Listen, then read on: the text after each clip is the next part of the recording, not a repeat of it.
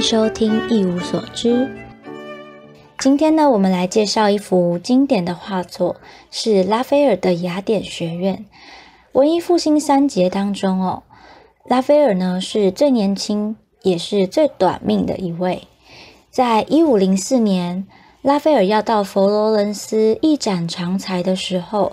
达文西的《蒙娜丽莎》，还有米开朗基罗的大卫像哦，就已经很红了。那因为母亲节已经过了，所以呢，我们今天啊就先不提他最擅长的圣母子画像。今天来说说这一幅雅典学院。雅典学院呢，这一幅湿壁画是拉斐尔呢接受教宗卢略二世的委托后画的。这幅画呢，可以说是哦，象征文艺复兴时期非常重要的一个作品。这幅画呢，不仅在画技上很文艺复兴哦，连当时亲近古希腊罗马的精神都表现得淋漓尽致。而且呢，当你以为哦，基督教的元素已经不见的时候，其实没有，在学院内部的建筑构图当中呢，藏着一个长宽相等的十字架。那这幅画呢，在画技上哦，使用了文艺复兴时期初登场的一点透视法。这种一点透视法呢，会让观画的人在看的时候有一种嗯舞台剧场的效果，就是有一种身临其境的感觉。而且呢，不仅如此哦，在这幅画当中哦，也隐藏了很多的惊喜小彩蛋。大家可以仔细看到中间。这个区块有两个人，一个人裹着红布，一个人裹着蓝布。裹着红布的呢，就是柏拉图；旁边的那一位呢，非常简单，就是亚里斯多德。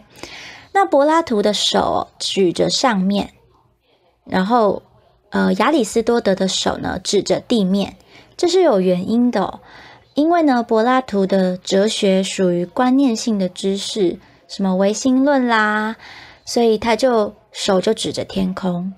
那亚里士多德呢？因为重视有真实的自然哲学，所以他的手就指着地面。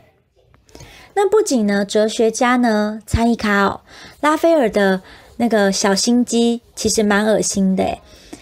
这个柏拉图的画像呢，参考的竟然就是达文西的脸。然后呢，过分的还没有结束哦，大家可以往前稍微看一下，中间这个托着腮的这一位 古希腊哲学家赫拉克利特，这一位呢，他的脸的参考范本是米开朗基罗哦，因为拉斐尔想要向这两位呃前辈致敬嘛，所以他就就是套他们的脸在这里，可是其实超恶心的啊，就是古代就会变脸这一招嘞，就是超级。嗯，我觉得不行。好，那这幅画呢，总共五十八个人哦，个个都是希腊罗马当时非常有名的哲学家、还有艺术家以及科学家，在雅典学院这里呢荟萃一堂。最后呢，你们可以猜猜看，拉斐尔把自己藏在哪里呢？好，今天就差不多到这里。其实应该蛮好猜的，而且很多人应该都已经知道了。